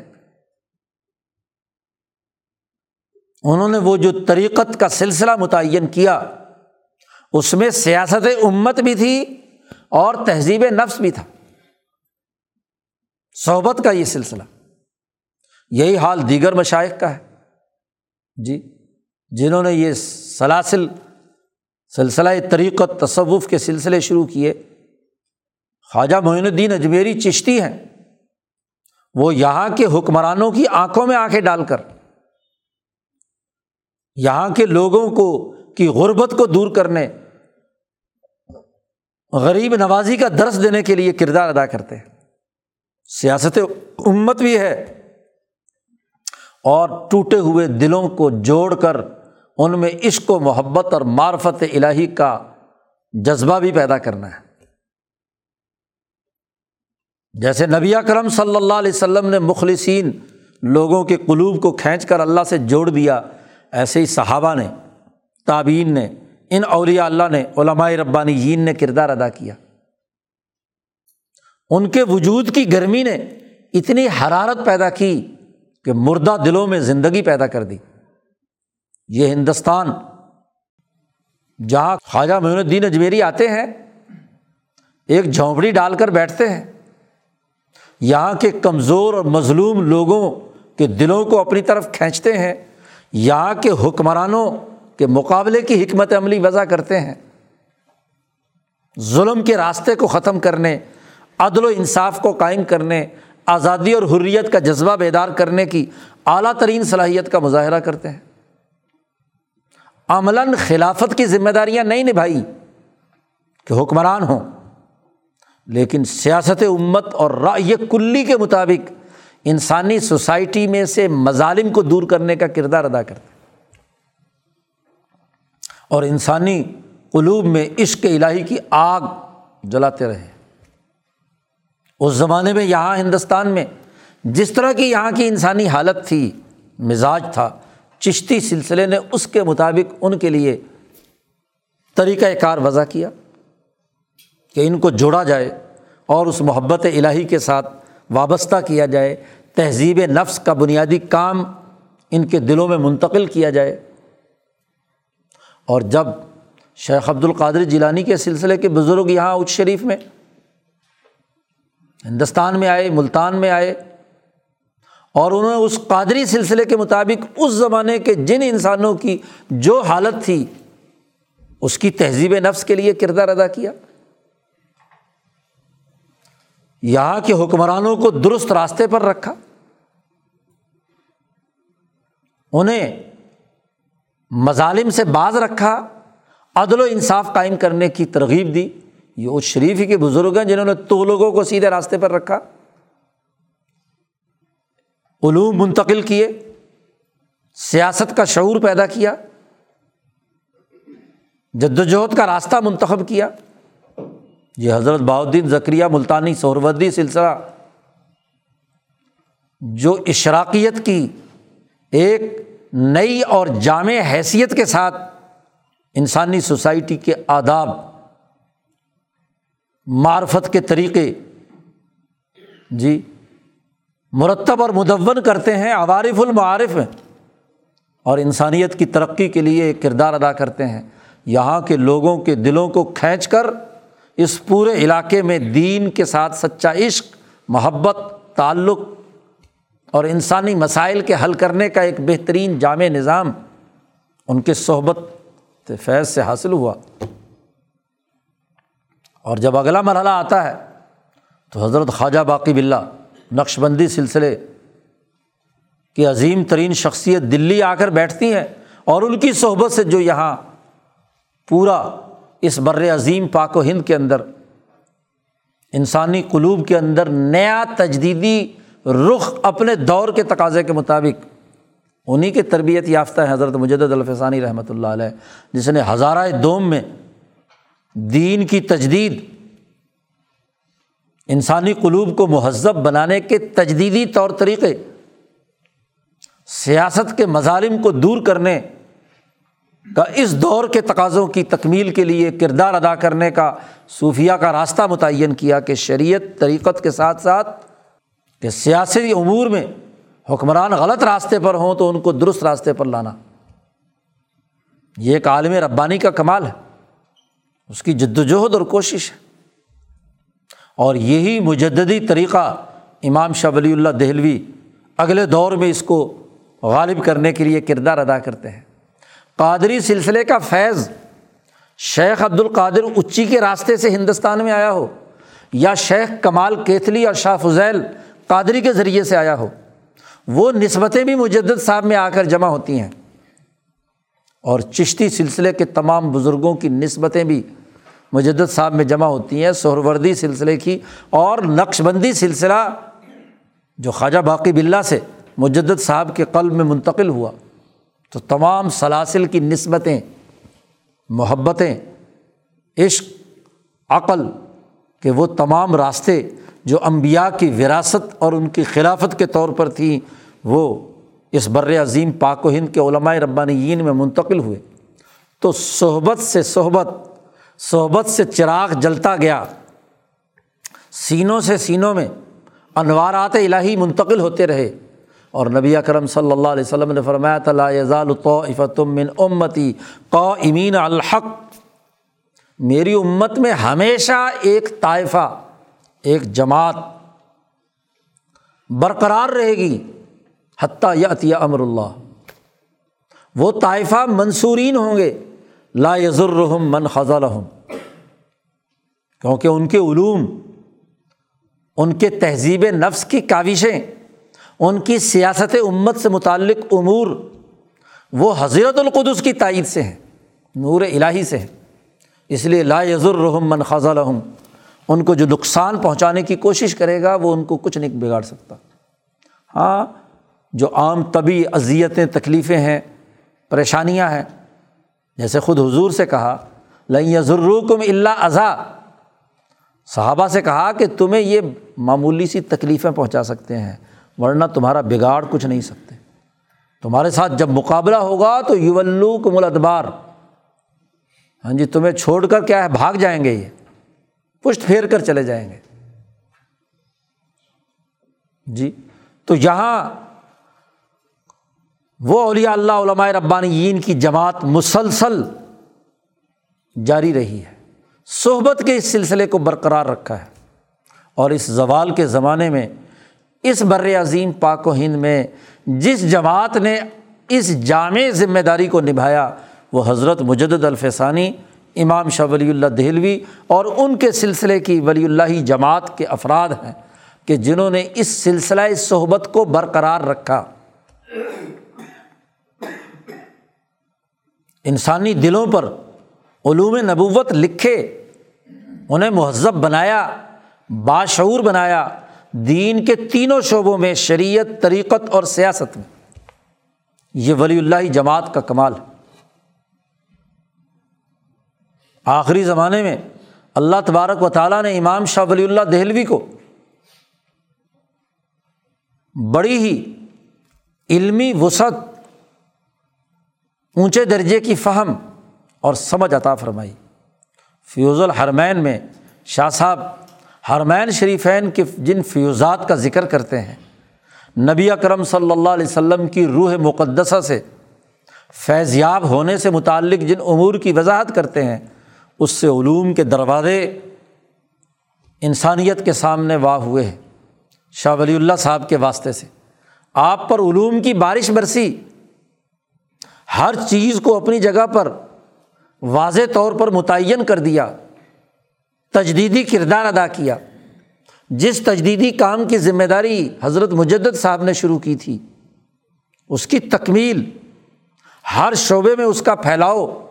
ارتفاقات میں کیسے، عبادات میں کیسے، انسانی روحوں کی تہذیب کے لیے کیسے، تمام شعبوں میں رہنمائی دی۔ احادیث سے استفادے کا کیا علمی طریقہ ہے؟ قرآن حکیم کی تلاوت اور اس کے فہم و بصیرت کا کیا نظام ہے جو دین اسلام متعین کرتا ہے؟ تاریخ سے کیسے استدلال ہے؟ صوفیہ کے طریقوں میں تطبیق کیا ہے؟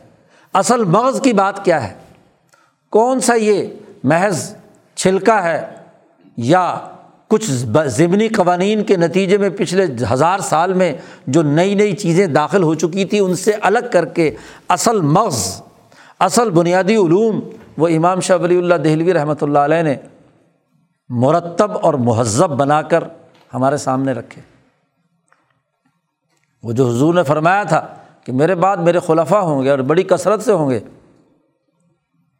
تو ان تمام ہزار سال کے بزرگوں کی نسبت منتقل ہوتے ہوتے اس دور کے مجد الاثر حضرت الامام، جن کو حضرت شیخ الہند نے کہا، حجت اللہ علامین تمام عالمین پر حجت ہے امام شاہ ولی اللہ دہلوی۔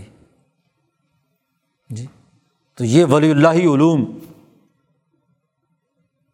جی جنہوں نے صدق و صفا کا یہ بہترین راستہ انسانیت کے لیے متعین کر دیا۔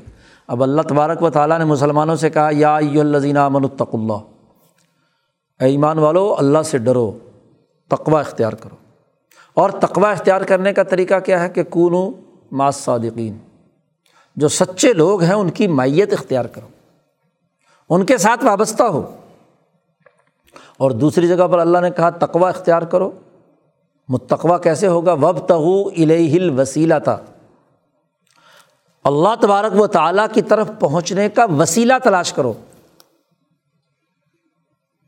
اور پھر جو وسیلہ مل جائے تو اس وسیلے کے ساتھ جڑ کر جاہدو فی سبیل ہی اس کے راستے پر جد وجہد اور کوشش کرو۔ تاکہ تم کامیاب بن جاؤ۔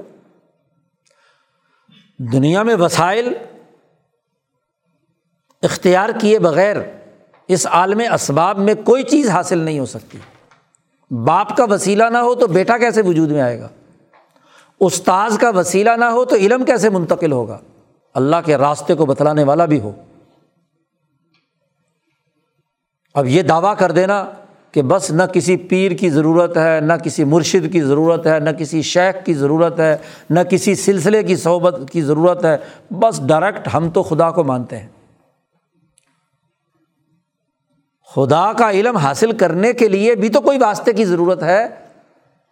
نبی کا علم سیکھنے کے لیے بھی نبی تک پہنچنے کا وسیلہ چاہیے۔ بڑے سے بڑا محدث بھی کوئی حدیث نقل کرے، حضور کا کال نقل کرے، تو اس کو اپنا سلسلہ صنعت بتلانا ہے کہ کہاں سے سیکھی اس نے۔ وہ تو اس نے تو حضور کو خود نہیں دیکھا۔ آج جو بظاہر حضور کے ساتھ تعلق کے دعوے دار ہیں اور ان کی حدیث کے ساتھ انہوں نے حدیث حضور سے خود سنی ہے۔ تو چودہ سو سال پہلے گزر گئے، دنیا سے تشریف لے گئے۔ واسطہ ہے درمیان میں، وسیلہ ہے۔ ہاں وسیلے کو خدا بنا دینا، یہ ارباب مندون اللہ۔ ہے نبی نے منع کر دیا اپنے بارے میں بھی کہ میری تعریف اتنی مت کرو کہ تم گزشتہ قوموں کے غلوب کی طرح جیسے انہوں نے اپنے امبیا کے لیے کیا تھا، اس حد پر پہنچ جاؤ۔ یہود و نصارہ پر لانت بھیجی کہ انہوں نے اپنے نبی کی قبروں کو سجدہ گاہ بنا لیا تھا۔ تو جب نبی کو اس درجے پر نہیں پہنچایا جا سکتا، تو نبی کے بعد چودہ سو سال میں جو مشائق اور جو سلسلے کے لوگ آئے ہیں، وہ وسیلہ ہے وہ خدا نہیں ہے ان کے سامنے سجدہ ریز ہونا اور ان تمام کو جو بعد میں آنے والے ہیں، ان کو خدائی اختیارات کا مالک سمجھنا ارباب مندون اللہ بنانا، یہ درست نہیں ہے۔ لیکن وسیلے کے بغیر تو دنیا میں کوئی کام نہیں ہوتا۔ ایک آدمی اپنے قلب میں ذکر کی روشنی سے یقین کے سفر پر جا روانہ ہونا چاہتا ہے، تو اسے ایک رفیق کی ضرورت ہے، ایک وسیلے کی ضرورت ہے۔ علم حاصل کرنے کی ضرورت ہے۔ ولی اللہ مشائق کی یہی خصوصیت ہے۔ ان علماء ربانی کی، ان کی صحبت میں جو آیا، اس کو فہم و شعور دیا، اپنا رفیق بنایا، دل کے دروازے ان کے لیے کھول دیے۔ اور جو ان سے فیض حاصل کرنے والے تھے، انہوں نے بھی اپنے دل کے دروازے اپنے شیخ کے لیے کھول دیے، تو علوم منتقل ہوئے۔ اسی سے افراد تیار ہوتے ہیں۔ اسی صحبت سے اثر اور نتیجہ پیدا ہوتا ہے۔ حضرت نے فرمایا کہ ایک آدمی گاڑی بھی تیار کر لی، پیٹرول بھی ڈال دیا اسٹارٹ بھی کر لی، سفر پر روانہ بھی ہونا چاہتا ہے، لیکن سفر کے بارے میں کوئی عطا پتہ ہی کوئی نہیں۔ جی اس نے توبہ کر لی، اس نے فرائض ادا کر لیے اس نے اپنی گاڑی تیار کر لی، ذکر کا پیٹرول ڈالنا شروع کر دیا، توانائی آ گئی۔ لیکن جس سفر پر روانہ ہونا چاہتا ہے، نہ اس کی منزل کا پتہ، نہ اس راستے میں کون کون سی گھاٹیاں آئیں گی، کون کون سے اسپیڈ بریکر آئیں گے، کون کون سے اس راستے پر شیطان بیٹھے ہوئے ہیں جو راستہ روکیں گے۔ ان کا مقابلہ کرنے کا کیا طریقہ ہوگا؟ تو جب تک گاڑی میں اپنے ساتھ رفیق نہیں بٹھائیں گے مرشد نہیں بٹھائیں گے۔ جس نے پہلے سے وہ راستہ دیکھا ہوا ہے، اسے پتہ ہے کہ کہاں موڑ آ رہا ہے، کہاں گھاٹی ہے، کہاں پریشانی ہے، کہاں کون کون سے چور اور ڈاکو حملہ آور ہوتے ہیں۔ کون کون سا سبزہ اور دنیا کی محبت کی چیزیں جو ہیں وہ کھینچتی ہیں اپنی طرف۔ جی چاہتا ہے گاڑی روک کر یہیں ہاں جی بہتے ہوئے چشمے اور سر سبز باغ کے اندر لیٹ کر وقت گزار دیا جائے۔ تو منزل مقصود تو کھوٹی ہو گئی۔ تو جب ساتھ یہ حج کرنے جاتے ہیں اور وہاں جدہ سے ہاں جی جو بس چلتی ہے، ان کے ساتھ ایک مرشد ہوتا ہے اور وہ چھوٹا سا بچہ ہوتا ہے۔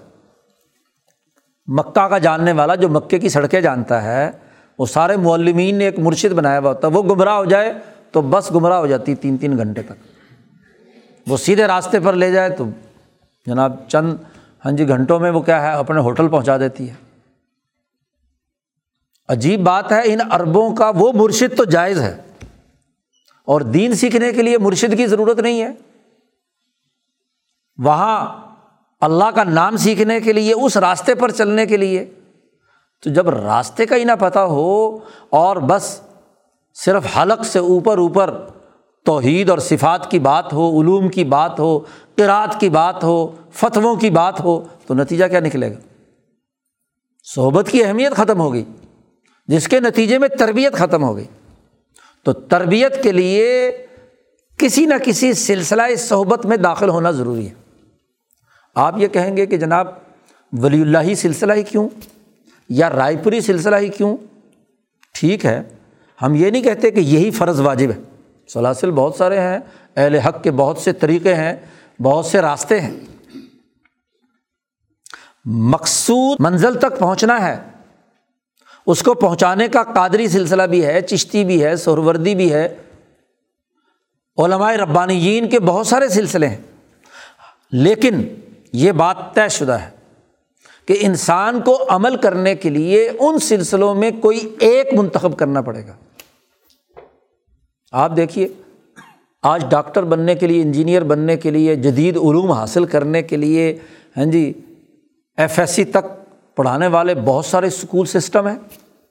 آکسفورڈ کا ہے، کیمبرج کا ہے، پاکستان کے ٹاٹ اسکولوں کا ہے، ایف سی کالج کا ہے، فلاں ہے فلاں ہے فلاں ہے، مختلف سسٹم ہے تمام کا مطلب کیا ہے؟ کہ اسے پڑھا لکھا کر اس کو جو سائنسی علوم ہیں، جس شعبے میں جانا چاہتا ہے، انجینئر بننا چاہتا ہے، ڈاکٹر بننا چاہتا ہے، وہاں تک پہنچایا جائے۔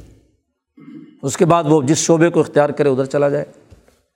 لیکن کیا خیال ہے کہ ایک آدمی ایک وقت میں آکسفورڈ اسکول سسٹم میں بھی داخلہ لے، کیمبرج میں بھی لے، ایف سی کالج میں بھی جائے، ٹاٹ اسکول کے سسٹم کا بھی پاسدار ہو، تو وہ کوئی پڑھ سکتا ہے کچھ؟ اس نے دیکھا کہ اس سسٹم میں یہ سختی ہو رہی ہے۔ اور یہ نرمی ہے تو میٹھا میٹھا یہاں سے کھا لیا، سختی ہونے لگی تو یہاں سے جان چرا کر کسی دوسرے سسٹم میں چلا گیا۔ وہاں کا بھی حلوہ کھایا اور وہاں بھی کوئی ہاں جی کوئی مصیبت یا مشقت کی بات آئی یا کوئی ہاں جی امتحان دینا پڑ گیا تو چھلانگ مار کے تیسرے میں چلا گیا۔ تو اس کی کبھی تربیت نہیں ہو سکتی۔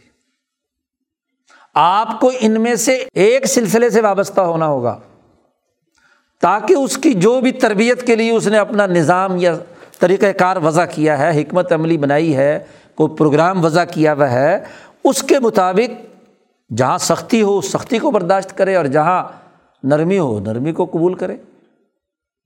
تبھی وہ یکسو ہوگا۔ یہاں تو صورت حال یہ ہے کہ اگر ایک قاری صاحب ایک انداز میں نورانی قاعدہ پڑھاتے ہیں، چھوڑ کے وہ دوسری جگہ چلا جائے، وہ کہ دوبارہ پڑھے گا۔ دوبارہ تجھے میری، میرے طریقے کے مطابق نورانی قاعدہ پڑھنا ہے۔ بیچارہ سال سال، دو دو سال نورانی قاعدہ ہی پڑھتا رہتا۔ ہے تو بھائی ایک طریقہ اختیار کرو جو جامع ہے۔ ایسے ہی مختلف وفاقوں نے مختلف نصاب بنا رکھے۔ تو بھائی ایک کو اختیار کرنا پڑے گا نا۔ ویسے بھی ایک وقت میں آدمی ایک ہی کلاس میں جا سکتا ہے۔ جو شیڈول کے مطابق دس کلاسوں میں تو بیک وقت جا کر شریک نہیں ہو سکتا۔ تو اس لیے اپنی تہذیب اور اپنی تربیت کے لیے ٹھوک بجا کر جو سلسلہ زیادہ جامع، زیادہ بہتر زیادہ بہتر طریقے سے دین کا فہم اور شعور پیدا کرتا ہے، اس کو اختیار کرنے کی ضرورت ہے۔ لیکن جس کو اختیار کیا ہے، اس کے تمام معمولات اور طریقے کو مکمل کر کے ہاں جب منزل مقصود پر پہنچ گئے وصول اللہ ہو گیا، فہم اور شعور پیدا ہو گیا۔ تو کام تو انسانیت کے لیے کرنا ہے۔ ایک آدمی ڈاکٹر بن گیا، چاہے کئی سے بنا یا وکٹوریا سے بنا، کام تو اسے ہسپتال میں جا کر بلا تفریق، رنگ، نسل، مذہب تمام لوگوں کے لیے کرنا ہے۔ علم کے حصول کے لیے اسے ایک دائرے کے اندر رہنا ہے۔ ایک ڈسپلن کو قبول کرنا ہے۔ ایک پروگرام کے مطابق آگے بڑھنا ہے۔ لیکن جب صلاحیت اور استعداد پیدا ہو گئی، ایک انجینئر جس انجینئرنگ یونیورسٹی سے پڑھا ہے، اس کے تمام پروگرام کی پابندی کرنی ہے۔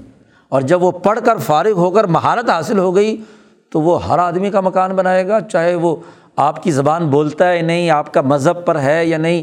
ہاں جی جو انسانی ضرورت سے متعلق امور ہیں، ان تمام میں تمام کے لیے کام کرے گا، اسے تو کام کرنا ہے اور معاوضہ لینا ہے۔ تو ایسے ہی جو دین کے راستے پر چلنے والے ہیں جب تک زیر تربیت ہے، تو تربیت کے زمانے میں کسی نہ کسی اچھی جماعت کے ساتھ اپنا سلسلہ صحبت جاری رکھنا ہے۔ اور اس جماعت کا جو نظم و ضبط اور ڈسپلن ہے، اس سلسلے کے جو بنیادی قواعد و ضوابط ہیں، اس کا جو پورا سسٹم اوپر سے لے کر نیچے تک بنایا گیا ہے، ہدایات کا جو نظام، ذکر اذکار کا جو طریقہ، پڑھنے پڑھانے کے لیے جو نصاب اس کے سمجھنے، سمجھانے کے لیے، اس کی دعوت دینے کے لیے، اس کی تربیت سے متعلق امور، وہ تمام کے تمام پوری پابندی سے کریں گے تو اس سلسلے کا فیض حاصل ہوگا۔ اس سلسلے سے وابستہ ہوں گے امام شاہ ولی اللہ کا فکر اور پھر ان کے بعد ان کی جماعت امام شاہ عبد العزیز دہلوی، سید احمد شہید، شاہ اسماعیل شہید۔ حضرت شاہ محمد اسحاق دہلوی، یہ ولی اللہ خانوادہ اور پھر اس جماعت کا جو فیض پورے ہندوستان بلکہ پورے عالم میں ہوا، تو ہمارے خیال کے مطابق جامع ترین سلسلہ صحبت اس جماعت کا ہے۔ حدیث کا فہم بھی، قرآن کا فہم بھی، فقہ کے فہم بھی، دلوں کو اللہ کے نور سے منور کرنے کا عمل بھی، سیاسی شعور بھی، معاشی تعلیمات بھی، سیاست امت بھی، تہذیب نفس بھی۔ اس کی پوری جامعت اس جماعت کے طریقے میں ہے۔ اور جب ان کا نصبی سلسلہ مکمل ہوتا ہے، تو ان کے بعد ان کا روحانی سلسلہ۔ جی۔ سعید الطائفہ حضرت حاجی امداد اللہ مہاجر مکی، حجت الاسلام مولانا محمد قاسم ننوتوی امام ربانی قطب سمدانی، مولانا رشید احمد گنگوئی اور پھر ان کے تربیت یافتگان، قطب عالم حضرت شاہ عبد الرحیم رائے پوری، شیخ الہند مولانا محمود حسن، قطب الرشاد مولانا خلیل احمد سہارنپوری اور ان جیسے اور تربیت یافتہ لوگ اس جماعت کے۔ جن کے بارے میں حضرت شاہ عبد القادر صاحب رائے پوری فرماتے ہیں کہ یہ اپنے دور کے مجدین تھے۔ بالخصوص تصوف کے حوالے سے سیاست کے حوالے سے، شریعت کے علوم کے حوالے سے یہ جماعت حقہ مجدین میں سے ہے۔ انہوں نے اس دور کے روح اثر کے تقاضوں کو سامنے رکھتے ہوئے سیاست امت اور تہذیب نفس کا ایک بہترین اور جامع پروگرام دیا۔ تو کونو ماس صادقین اس سچی جماعت کے ساتھ وابستگی وہی کامیابی کا راستہ ہے اس دور میں تقوا کے حصول کا۔ اور تجربے سے یہ بات ثابت ہو چکی۔ اور پھر اس جماعت کے بعد اگلی جماعت ان کی تربیت یافتہ جو ان کے جانشین بنے۔ مفتی اعظم مفتی کفیت اللہ دہلوی ہیں۔ امام انقلاب مولانا عبید اللہ سندھی ہیں۔ شیخ الاسلام مولانا سید حسین احمد مدنی ہیں۔ قطب الرشاد حضرت شاہ عبد القادر رائے پوری ہیں۔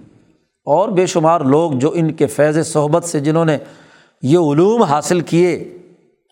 تربیت پائی، تہذیب نفس کی بھی اور اپنے دور کی امت کے سیاسی مسائل کے شعور اور رائے قائم کرنے کی بھی۔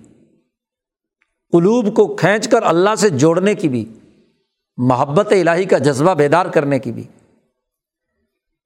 تو یہ وہ جماعت، سچی جماعت کے ساتھ وابستگی، ان کے جاری کیے ہوئے طریقۂ تربیت کے ساتھ وابستگی۔ تو یہ ولی اللہ رائے پوری سلسلہ، جسے اس پاکستان میں حضرت اقدس شاہ عبد العزیز رائے پوری۔ اور اس خطے کے، اس دوبانے کے مجد الاثر حضرت اقدس مولانا شاہ سعید احمد رائے پوری، جنہوں نے یہاں کے حالات کو سامنے رکھ کر،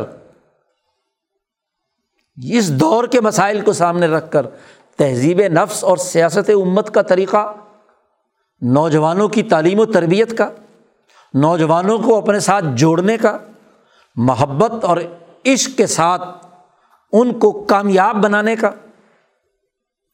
اور حضرت کی صحبت سے جو نوجوانوں کے دلوں میں ان کی محبت پیدا ہوئی، یہ جو دو طرفہ عمل پیدا ہوا، اس کے نتیجے میں جو سلسلہ اور طریقہ ولی اللہ رائے پوری یہ سلسلہ آگے بڑھا، تو اس سلسلے سے وابستگی، جماعت سے وابستگی نتیجہ پیدا کرتی ہے۔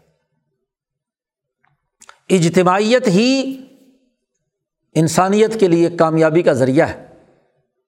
تو سلسلہ صحبت کو سم، اہمیت دینا اور اس کے ساتھ وابستہ ہو کر یہ جو معمولات بتلائے گئے ہیں پہلے، پچھلے دنوں میں، ان معمولات کو ان مقاصد اور اہداف کے لیے، ذاتی تہذیب کے لیے بھی، شخصی تعمیر کے لیے بھی اور امت کے جو سیاسی، معاشی، سماجی ارتفاقات سے متعلق تقاضے اور عبادات کی جو اجتماعیت ہے، اس کو سامنے رکھ کر ایک پورے جامع نظریے اور شعور کے ساتھ حاصل کریں گے تو تربیت کا نتیجہ مکمل ظاہر ہوگا۔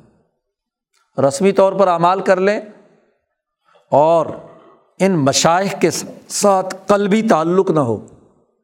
حضرت کے فیض سے جو جماعت تیار ہوئی، اس کے ساتھ وابستگی نہ ہو۔ تو پھر نتیجہ کیسے ظاہر ہوگا؟ تربیت کے لیے یہ صحبت ضروری ہے۔ کون ماس صادقین تو جب تک وہ رفقا جو ہر مرحلے پر ہمارے نوجوانوں کو سمجھاتے ہیں، چاہے وہ آپ کے رحیمیہ سے وابستہ کوس ون یا ٹو، کہ جتنے بھی رفقا ہیں، ان رفقا کو اپنے نظام کے ساتھ جوڑ کر، محبت اور عشق کے ساتھ ان کی بغیر کسی دنیاوی مفاد اور لالچ کے۔ کوئی تنخواہ نہیں ہے، کوئی پیسہ نہیں ہے، صرف اللہ کی رضا اور اس جماعت کی اجتماعی طاقت کی بنیاد پر رفاقت کا حق ادا کرتے ہیں، دعوت دیتے ہیں، تربیتی امور کے ساتھ ذمہ داری نبھاتے ہیں، تو دراصل اس سلسلے کے ساتھ جوڑنے کا عمل ہے۔ اور جیسے جیسے ہمارا آگے بڑھے، ایسے ہی ہمارا قلب، ہماری عقل، ہماری نفس، اس کے اندر وہ محبت الہی کا جذبہ موجزن ہو کہ ذکر کے ذریعے سے یقین کے اس سفر پر، علم کی دین کی حقانیت کے اس سفر پر، غلبہ دین کے اس نظریے کے سفر پر وہ پختگی پیدا ہو تو جس کے نتیجے میں دنیا بھی جنت بنتی ہے اور آخرت کی جنت بھی ملتی ہے۔ اللہ کے ساتھ تعلق بھی قائم ہوتا ہے۔ یاد رکھو اللہ کے دین کے غلبے کی جد وجہد اور دین کا صحیح فہم و شعور۔ خواہ عبادات سے متعلق ہو یا ارتفاقات سے متعلق ہو، یہی وصول اللہ کا اہم ترین عمل۔ حجابات توڑنے ہیں، حجاب تباہ، حجاب رسم اور حجاب سوئے معرفہ۔ اور ذات باری تعالیٰ کے ساتھ تعلق قائم کرنا، اس کے احکامات کو سمجھنے ان علوم کے مطابق عمل کرنے، اپنے داخلی نظم کو مضبوط بنانے اور اپنے اجتماعی سسٹم کو درست کرنے کے عزم کے ساتھ جب ایک آدمی ان معمولات کو کرتا ہے تو نظریے کی یہ جامعت تربیت کی اعلیٰ منازل تک پہنچاتی ہے۔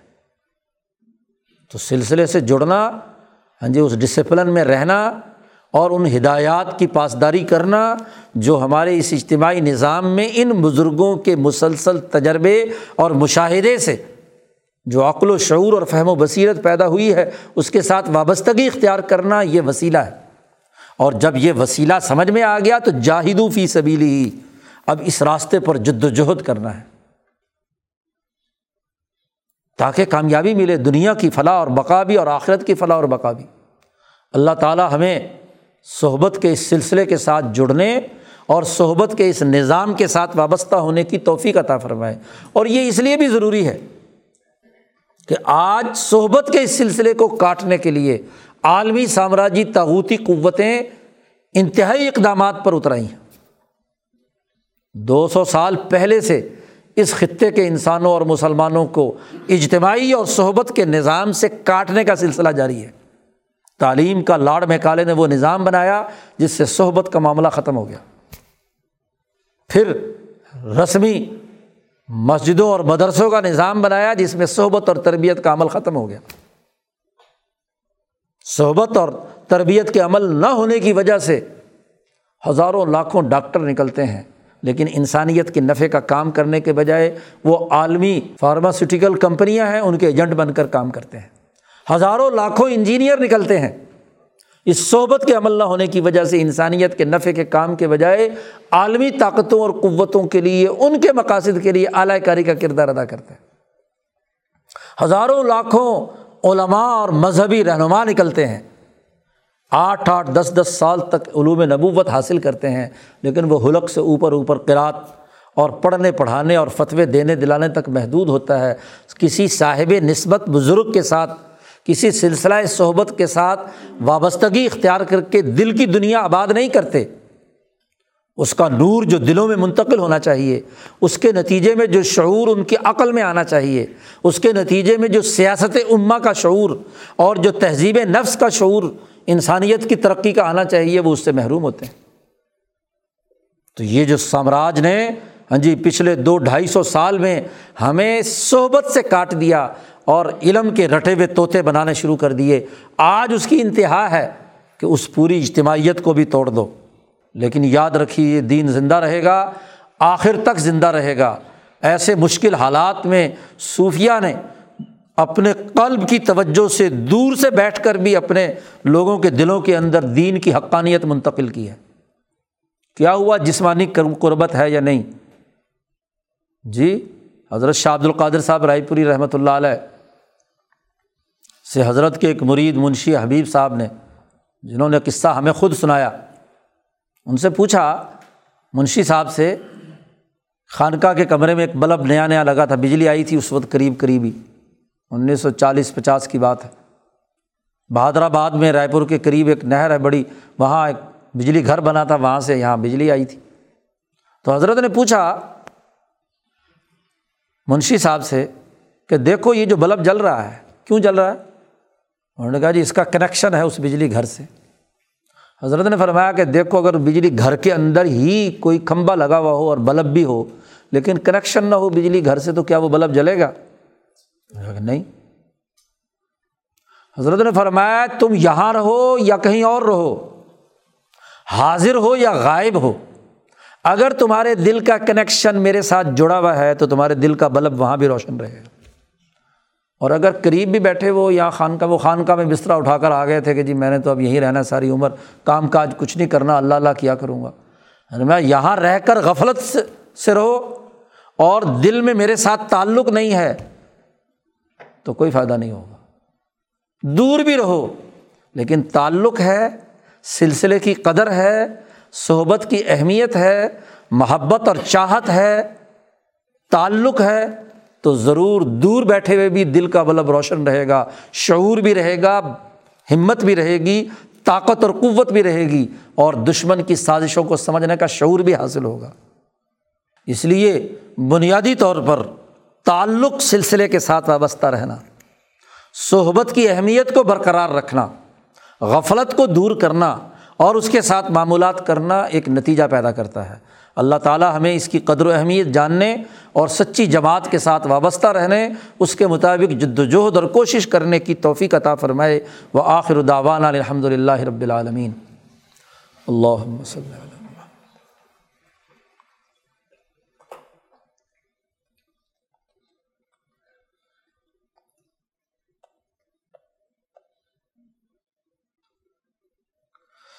اجمعین برحمت